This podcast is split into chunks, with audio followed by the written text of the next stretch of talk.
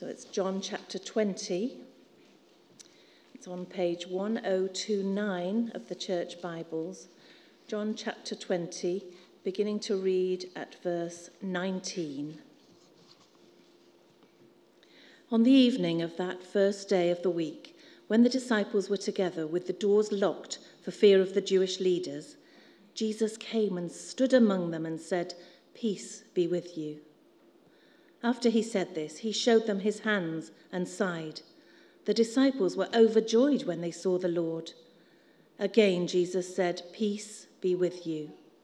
As the Father has sent me, I am sending you. And with that, he breathed on them and said, Receive the Holy Spirit. If you forgive the sins of anyone, their sins are forgiven. If you do not forgive them, they are not forgiven. Now, Thomas, also known as Didymus, one of the twelve, was not with the disciples when Jesus came. So the other disciples told him, We have seen the Lord. But he said to them, Unless I see the nail marks in his hands, and put my finger where the nails were, and put my hand into his side, I will not believe. A week later, his disciples were in the house again, and Thomas was with them. Though the doors were locked, Jesus came and stood among them and said, Peace be with you. Then he said to Thomas, Put your finger here, see my hands, reach out your hand and put it into my side. Stop doubting and believe. Thomas said to him, My Lord and my God. Then Jesus told him, Because you have seen me, you have believed. Blessed are those who have not seen and yet have believed.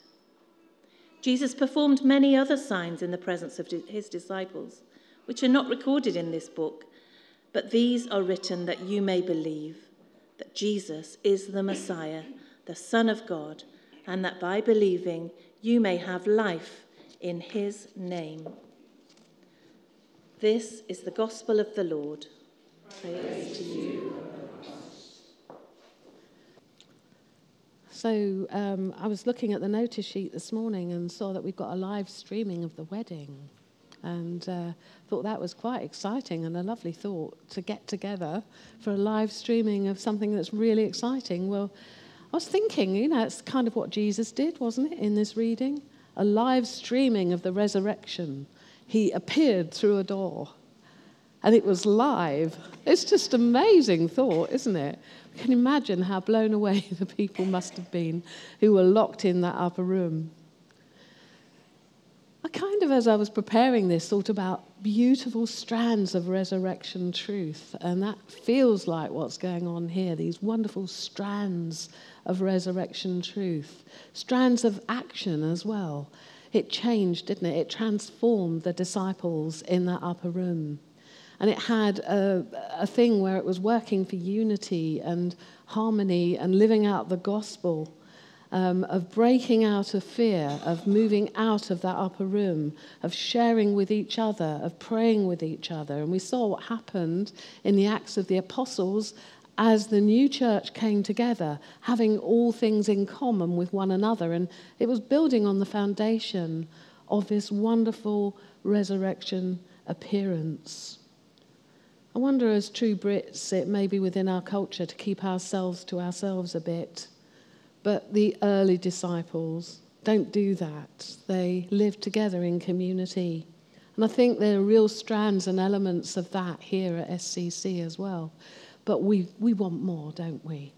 We want to share what we have with one another based on what Jesus is communicating to us. We don't want to get on each other's nerves. Sometimes we do. We don't want to have qualms or jealousies or differing opinions with each other. We want to kind of hold on to gospel truth. The early church lived in the truth of the word preached and spoken and written down. The truth also is that we who have not seen the resurrection but believed are truly blessed in the sight of the Lord.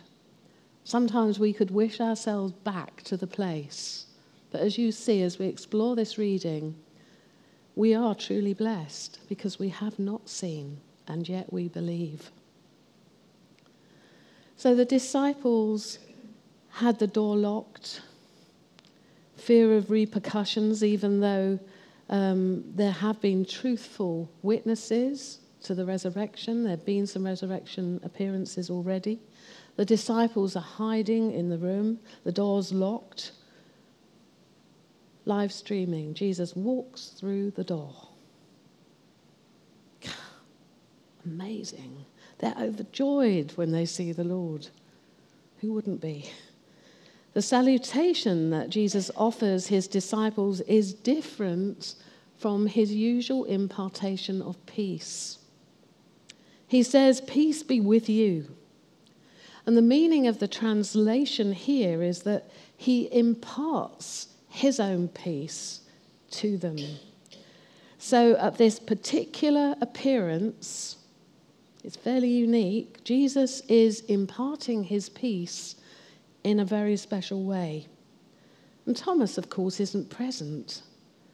So his words are conveying the very special gift of the Master, only his to impart. Peace be upon you. Get this. When we offer or receive the peace during communion that we give to each other, we can impart the same meaning by the power of the Holy Spirit and by our fellowship in Him. Truly grasp that. In His name, we have that authority to impart peace. So when we share peace with each other, let's really believe God wants to impart peace to those that we're sharing with the same authority. Don't have to be a priest to do that. We're all priests, we're all believers. We belong together. We're a royal priesthood, a holy nation called of God. So, in the anticipation of Pentecost, then Jesus breathes his Holy Spirit upon them. And again, Thomas isn't present. He didn't experience this resurrection appearance. And the words that Thomas speaks are testimony of his deep uneasiness that he was not present when Jesus made this appearance. Also, Thomas's words are included in this narrative just to help us see his unbelief and subsequent leap to faith he was changed, wasn't he? In an instant, he was changed. These are maybe, these words are maybe included to illuminate the main purpose of this recorded appearance of Jesus to lead to faith in Jesus, the Son of God. So, looking at his words, Thomas says it as it is. Unless I see the wounds and place my hands in them, I will not believe. He says what's on his heart to the disciples. And we need to be more open, I think, when talking about the things that disturb us about faith. Guess what? Jesus again appears, and it's almost like an answered prayer. Unless I see, unless I touch. And Jesus enters the room through the door that's still closed. He answers. He turns up again. Isn't that wonderful? The resurrected Lord, how much the Lord loves his people. The ones who doubt have a special place in his heart. The Lord showed sympathy for Thomas's misgivings, but there was no need for him to fulfill his requests. He didn't have to do that, did he? Thomas answered him, My Lord and my God. And this is the highest statement of faith recorded in the gospel. The high concept of the divine nature of Jesus is unmistakable and provides a fitting conclusion to John's record of the path of faith. So it's actually quite an exciting resurrection appearance, this, isn't it?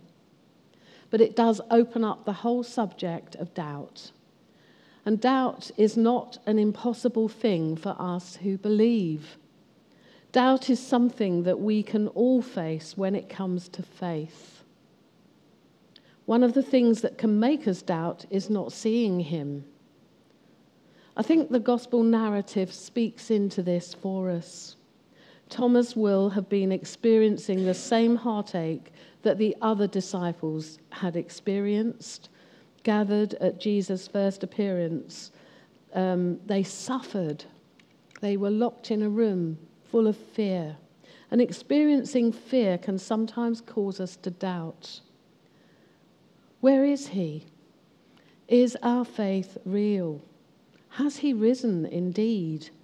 Not seeing him and experiencing heartache, looking at the world's circumstances with children in need all over our world, with displaced and hurting people groups, with stabbings on the street of London, with poverty and food banks striving to keep up with need.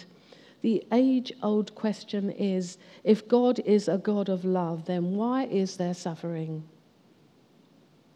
I'm sure you've heard that a lot with people that you've talked to about what the world is doing and people who as yet don't believe. It's the question the people who have not yet understood his love and the cost of his sacrifice are always asking. And I'm meeting and talking with more and more atheists in our culture today because they've decided there is no God and science is the only answer.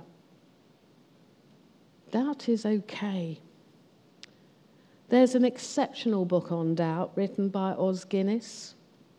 And one of the things he says is that we need a firm foundation for our faith once we've believed in the suffering and cross and resurrection of our Lord Jesus Christ. He was, He is the sinless sacrifice for our sins and died that we might be forgiven. Os says that once we understand that, then a good, solid biblical foundation has to be laid in order for us to move on. And if we've missed having that foundation laid through study and explanation of God's word, then we can have serious doubts once we move on in our faith journey. In my personal experience, one of the times that I had the most serious doubts when I was at missionary training college. I'd been a Christian for a couple of years, I'd been flying high, and God had been answering prayer, and I felt His presence and all of that. And then suddenly I felt nothing, absolutely nothing. And this went on for months and months and months.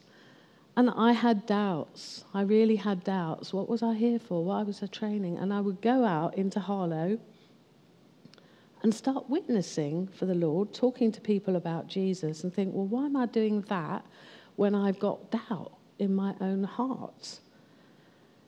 And I met a new Christian at the Keswick Convention, and I said to her that I'd been going through this time, which I discovered was called a dark night of the soul, which is St. John of the Cross witnesses to this experience of God taking us deeper into hearing his voice by, in a sense, withdrawing feelings from the situation so that faith can become more finely honed.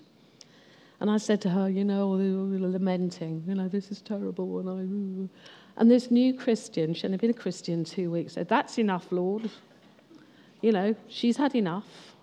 Now, would you show her that you're there? and he did. it was amazing. She had been a Christian two weeks, and there I was, sort of back in the presence of God in a really wonderful way. And I just think that teaches us so much about the unity of our fellowship and the need of each other at whatever stage of our journey we're at.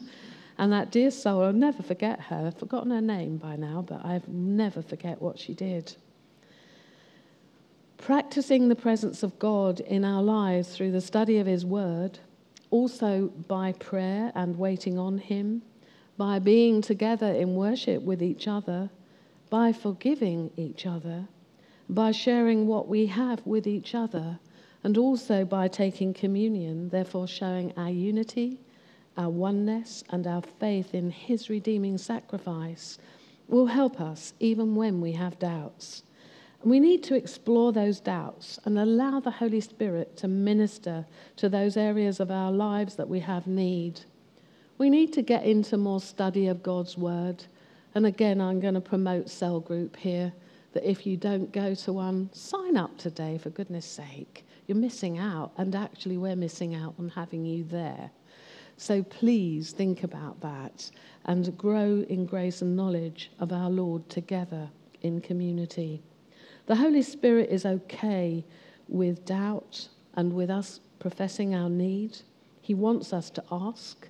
He's not surprised by it. So let nothing hold you back from knowing the deep assurance and peace that He longs to speak to you. Ultimately, true faith must always be independent of sight. It's the kind of faith that has sustained the Christian church until the present day. So blessed are those who believe and who have not seen. Our faith rests on the report of others and on our own intimate relationship with God through our Lord Jesus Christ and in the power of the Holy Spirit. One way into that only by the cross of Christ, by his sacrificial love that has opened the way to the Father. The Father who loves you so much that he sent his only Son that you should not perish but know eternal life within you.